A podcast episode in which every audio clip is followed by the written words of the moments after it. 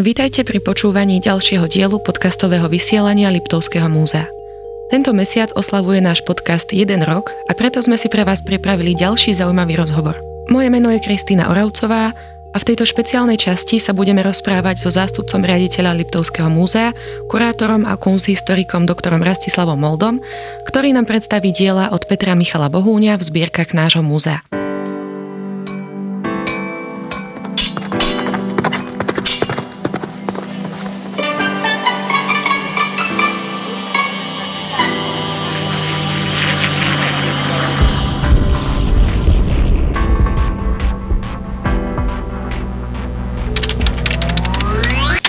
Ahoj. Ahoj Kristýna. Rasťo, prosím, predstav Petra Michala Bohúňa, kto to bol a kedy asi žil. Petra Michala Bohúňa, rodáka z malej konfesionálne zmiešanej dedinky Veličná, situovanej na brehu rieky Orava, západne od Dolného Kubína, možno s istotou zaradiť medzi jedného z dvoch najznámejších slovenských maliarov 19. storočia.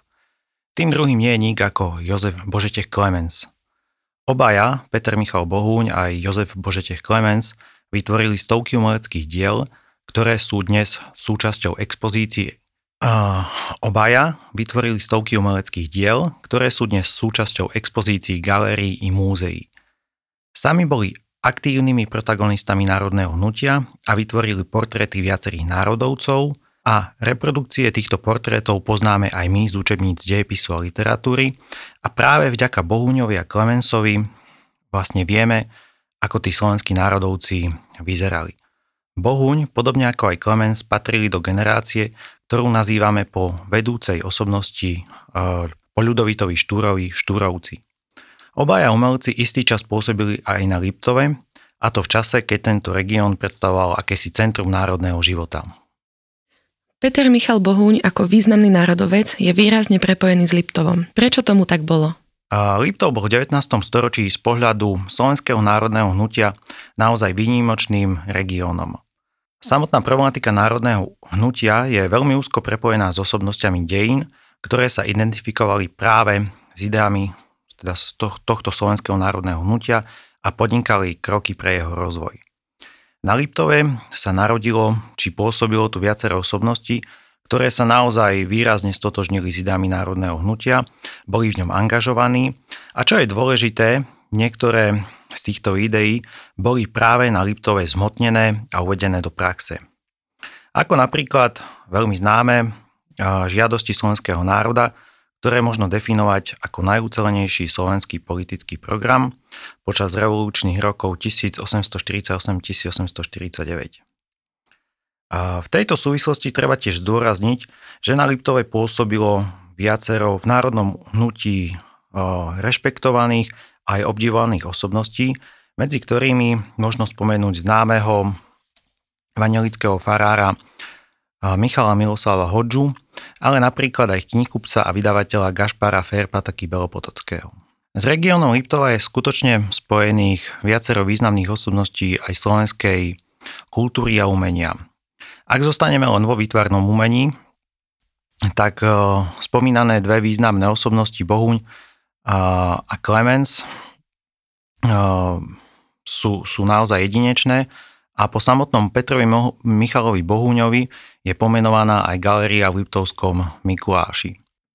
Prosím, predstav Petra Michala Bohúňa, kto to bol a čím bol jeho život a dielo jedinečné. Peter Michal Bohúň bol naozaj možno povedať takým sveta skúseným, pretože študoval v Prahe, čo, bolo, čo bola v tej doby veľmi veľká a významná, už dalo by sa povedať, že európska metropola.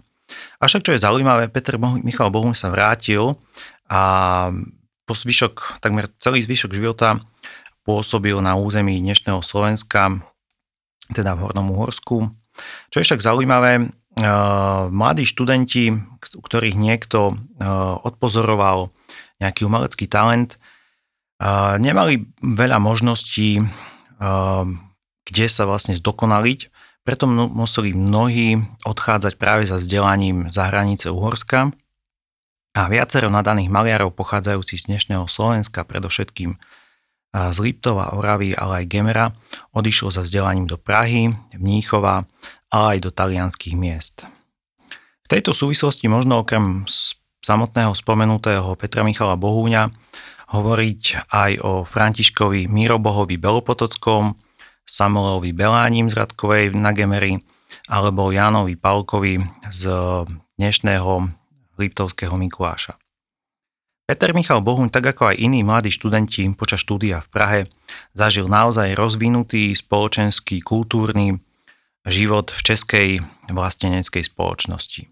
Navštevoval divadelné predstavenia, koncerty, ale aj súkromné obrazárne. Do samotnej Prahy prišiel Peter Michal Bohuň v roku 1843 ako 21-ročný s odporúčajúcim listom takého jeho tútora Gašpara Ferpatky Belopotockého. Od novembra 1843 do januára 1845 absolvoval prípravný kurz na výtvarnej akadémii. Navštevoval hodiny kreslenia, ale aj anatómie, kompozície a historického maliarstva. Práve sa zdržiaval aj v školskom roku 1846-47, nie na akadémii. V tom čase už navštevoval Budeč, išlo taký veľmi zaujímavý vzdelávací ústav založený Karlom Slavojom Amerlingom, a pod jeho bezprostredným vplyvom ešte viac prenikol do takých vlasteneckých kruhov českej inteligencie. Bohuň, podobne ako jeho kolega Clemens, si v Prahe vytvorili viacero osobných kontaktov s predstaviteľmi Českého národného hnutia. Čo je zaujímavé, okrem umeleckého vzdelania, tu obaja získali uh, naozaj veľmi dôležité životné skúsenosti, ktoré dokázali zúročiť aj v ďalších etapách života a samozrejme popri rozvíjaní svojho výtvarného talentu nadobudli aj isté remeselné zručnosti. Bohuň sa tu vyučil vtedy veľmi populárnej litografii v dielni významného litografa Františka Šíra. Významná slovenská kunsthistorička Elena Dubnická v 60. roku 20. storočia konštatovala, že, prav, že sa Bohuň pravdepodobne podielal aj na tvorbe viacerých podobizní slovenských a českých národovcov, ako napríklad Pavla Jozefa Šafárika či Jana Kolára. S rozmanitými skúsenostiami z veľkomesta a hlavne európskej umeleckej metropoly, ako Praha v tom čase bola, predstavoval Bohuň v mieste, kde neskôr žil, teda na Liptove, naozaj výraznú osobnosť – ktorá mala naozaj veľký vplyv aj na formovanie ďalšej generácie umelcov. Pretože na tvorbu Petra Michala Bohuňa z časti nadvezovali aj napríklad um, ďalší umelci narodení na Liptove ako Eduard Balo, Julij Štetka či Herman Armin Kerno. Aké diela od Petra Michala Bohúňa máme v Liptovskom múzeu? Tak my v Liptovskom múzeu nemáme veľmi veľa diel od Petra Michala Bohúňa. Všetky by sme dokázali spočítať na prstoch dvoch rúk, ale aj tie, ktoré sú u nás, sú z môjho pohľadu veľmi zaujímavé a výnimočné. Ide o taký pestrý súbor aj sakrálnych, teda aj diel so sakrálnymi motívmi, ale aj s profánnymi predovšetkým známe litografie slovenských krojov. E, tieto litografie znázorňujúce slovenské kroje sú jedny z takých najznámejších bohuňových diel. Ako a prečo vlastne vznikli?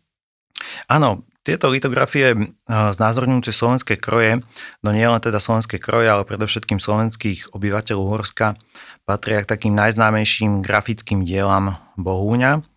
A to aj preto, že sa v 20. a 21. storočí stali súčasťou mno, viacerých učebníc dejepisu, ale aj mnohých kníh o dejinách. Mm, avšak vydanie týchto litografií zviditeľnilo Petra Michala Bohuňa v komunite národovcov už v tom čase, keď vlastne vyšli. Ako grafické listy vyšli vo viacerých kusoch, čo umožnilo, že sa vlastne s týmto jeho dielom dokázal oboznáviť naozaj širšie spektrum vtedajších národovcov samozrejme je to zaujímavé z toho pohľadu, že Bohuň takto zasiahol jedným dielom pomerne také široké spektrum. Čo motivovalo mladého umelca vytvoriť sériu chronolitografií slovenských krojov a akú odozvu vyvolal jeho počin v komunite národovcov? A, tak litografie s námetom ľudových motívov majú v priestore Uhorska naozaj takú dlhšiu tradíciu. Tá tradícia siaha minimálne do začiatku 19. storočia. V roku 1789 sa Aloizovi Senelfelderovi pôsobiacemu vo Viedni, podarilo vymyslieť techniku litografie, teda kameňotlač. Táto výtvarná technika bola istým spôsobom prevratná, pretože umožnila naozaj pomerne jednoduchým spôsobom jeden námet vytvoriť vo viacerých exemplároch, čím sa stalo toto dielo naozaj dostupnejšie naozaj veľmi širokému okruhu recipientov. Litografia nadvezovala na tradíciu rytín a už z predchádzajúcich storočí. Samozrejme, rytiny a grafické listy boli naozaj vyhľadávanými zberateľskými artiklami. Avšak samotná litografia bola rýchlejšia, jednoduchšia a aj lacnejšia, čo umožnilo naozaj pomerne jednoducho a pohotovo reagovať na nové udalosti a témy, zaznamenať ich a prostredníctvom týchto grafických listov i adresovať posolstvo naozaj širokému okruhu ľudí. V Habsburskej monarchii už od prelomu 18. a 19. storočia vytvorilo a pôsobilo viacero umelcov, ktorí mohli ovplyvniť Petra Michala Bohuňa. Ide predovšetkým o známeho rytca a akvarelistu Teodora Valéria, Františka Koláža, no predovšetkým o pol storočie staršieho Jozefa Bikési Heinbuchera. Práve posledný menovaný vydal už v roku 1816 v spolupráci s Karlom Bayerom litografický album, kde zachytil naozaj veľmi pekné a zaujímavé regionálne kroje Uhorska. Album sa dnešnými slovami stal bestsellerom a tak o 4 roky vyšiel už v druhom vydaní, tentokrát doplnený aj textami známeho etnografa slovenského pôvodu Jana Čaploviča, Dielo naozaj oslovilo aj slovenských vzdelancov a napríklad aj Jan Kolár použil jednu z grafík eh, Jozefa Bikesi Heinbuchera ako titulný list svojho diela Národne spievanky. Je viac ako pravdepodobné, že dvakrát vynaden dielo eh, Heinbuchera, no predovšetkým tie Kolárové národné spievanky, kde sa tiež objavila litografia, naozaj výrazne ovplyvnili mladého Petra Michala Bohúňa to si myslím, že to sú tie základné motivujúce aspekty, ktoré vlastne toho Bohuňa ovplyvnili. A akú odozvu vlastne vyvolal ten jeho počin v komunite národovcov, tak e, myslím si, že veľkú, pretože e, tá idea vydať e, tie slovenské litografie vznikla, alebo jej, jej počiatky treba hľadať spolku Tatrín, a to v jeho v poradí druhom zasadnutí. Toto druhé zasadnutie sa uskutočnilo 6. augusta 1845 v Liptovskom svetom Mikuláši a na ňom sa zúčastnil aj vtedy mladý študent Peter Michal Bohuň. A naozaj národovci diskutovali naozaj zaujímavých mm, a dôležitých témach národného hnutia a počas tejto diskusie vlastne vystúpil aj samotný Peter Michal Bohuň, ktorý národovcom vlastne ponúkol, že vlastne on môže vytvoriť podobný album litografií so slovenskými krojmi, čo národovci veľmi pozitívne prijali a dokonca mu aj uh, udelili, dalo by sa povedať, také štipendium, aby mohol Bohún cestovať po uh, Orave či ďalších prevažne slovenských regiónoch a pripraviť uh, také akvarelové skice, ktoré sa neskôr vydali ako litografické listy. Každé literárne, ale aj výtvarné dielo, aby sa dostalo k svojim recipientom, si vyžaduje reklamu. Mali aj tieto bohuňové litografie nejakú reklamu alebo potrebovali ju?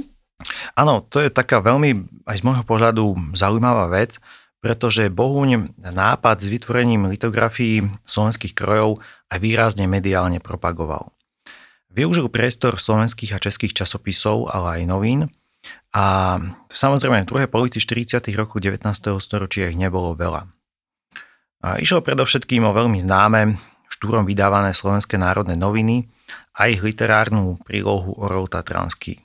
A už v novembri 1846, teda po viac ako roku od predstavenia ideí na Tatranskej sednici, uverejňuje Bohúň v druhom ročníku Orla Tatranského inzerát, kde približne na pol strane novinového hárku vyzýva národovcov k predplateniu si vlastne týchto slovenských litografií.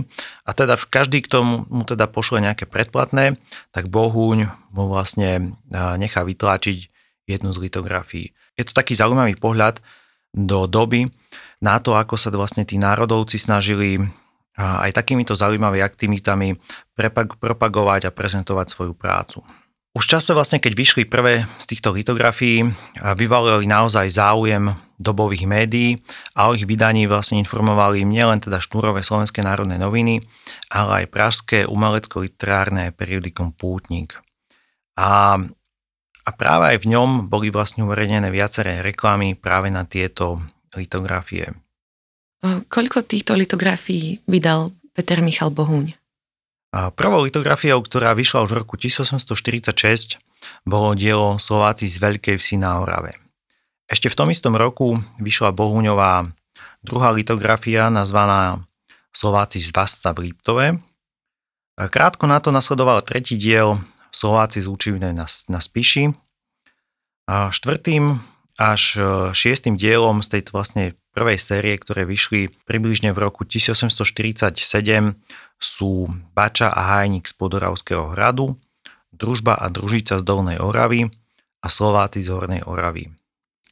Teda dokopy v, tom, v tých 40. rokoch 19. storočia vlastne vyšlo 6 litografií. Ako pokračoval ďalej príbeh so slovenskými krojmi od Petra Michala Bohuňa? Tak vlastne ten príbeh o tých krojoch v tých 40. rokoch 19. storočia nekončí. Mohli by sme povedať, že je tam taká prestávka, pretože ak sa na to pozrieme z takého širšieho kontextu, tak dôležité je vlastne povedať, že práve na Liptove pôsobili významné podnikateľské rody, ako boli Makovickovci, Pálkovci či Stodolovci a práve oni zohrávali veľmi dôležitú úlohu jednak v Slovenskom národnom hnutí ako jeho integrálna súčasť, ale aj v rozvoji hospodárstva, ale aj umenia. Pretože tieto podnikateľské rody, tým, že sa im ekonomicky darilo, dokázali čas svojho finančného kapitálu investovať aj do aktivít národného hnutia. Stali sa tak akýmisi mecénmi národného hnutia a investovali svoje peniaze napríklad do kúpy účastín knihtračiarsko účastninárskeho spolku v Turčianskom svetom Martine, ale finančne podporovali aj Maticu Slovensku, či poskytovali peniaze na štipendia slovenským študentom. A v súvislosti s litografiami Petra Michala Bohúňa je teda dôležité povedať, že títo finančne zabezpečení národovci dokázali investovať svoj finančný kapitál aj do výtvarného umenia, ktoré teda úzko súviselo s národným hnutím. A práve jeden uh, významný člen z rodiny Makovickovcov, Vladimír Makovický, spolu s ďalšou výraznou postavou liptovských, ale slovenských dejín, vtedy evangelickým uh, farárom Jurom Janoškom, podporili v roku 1883 vydanie, alebo dalo by sa povedať také druhé vydanie týchto litografií Petra Michala Bohúňa. V 80. rokoch vlastne už tieto diela vyšli technikou chronolitografie a ide o takú trošku odlišnejšiu metódu ako, ako v tých 40. rokoch. A čo je dôležité vlastne, že tie litografie, alebo tie diela, ktoré vlastne Peter Michal Bohúň v 40. rokoch 19. storočia nakreslil vo forme akvarelových skýc, sa práve vďaka Vladimirovi Makovickému, Jurovi Janoškovi a vďaka synovi Petra Michala Bohúňa Kornelovi Bohúňovi podarilo opäť vydať ako sériu, ako takú druhú sériu. V tomto prípade išlo už o 13 grafík, ktoré vyšli v pražskej tlačiarenskej dielni na Smíchove. Z samotného tohoto druhého vydania sa stali taktiež veľmi vyhľadávané umelecké diela, ktoré naozaj vo veľkej miere ozdobovali viacero príbytkov slovenských národoveckých domácností. A tieto možno také zaujímavé zakončenie vlastne príbehu týchto litografií a diel od Petra Michala Bohuňa, práve tie, ktoré sa vlastne nepodarilo vydať v tých 30. rokoch 19. storočia, keď tá slovenská komunita ešte nebola z tej ekonomickej stránky tak výrazne silná, aby dokázal vlastne investovať ten finančný kapitál aj do umenia, tak v tých 80. rokoch 19. storočia, teda približne o 40 rokov neskôr, sa tá ekonomická sila tej národoveckej komunity vlastne prejavila aj v tom, že vlastne viacerí národovci dokázali venovať ten finančný kapitál práve aj do výtvarného umenia. Rastio, ďakujem za rozhovor a za priblíženie príbehu diel Petra Michala Bohúňa, ktoré sa nachádzajú aj v našom Liptovskom múzeu. A keďže letná sezóna je čo chvíľa pred nami, tak vás srdečne pozývame do všetkých expozícií Liptovského múzea, ktoré sú už pre vás pripravené. Takisto môžete využiť aj pridružené programy muzejnej pedagogiky alebo navštíviť nové výstavy v priestoroch Liptovského múzea. Práve ste dopočúvali ďalší diel podcastového vysielania Liptovského múzea, ktorý bol nahrávaný v štúdiu Liptov Lab. Moje meno je Kristýna Oravcová a teším sa na vás opäť o mesiac.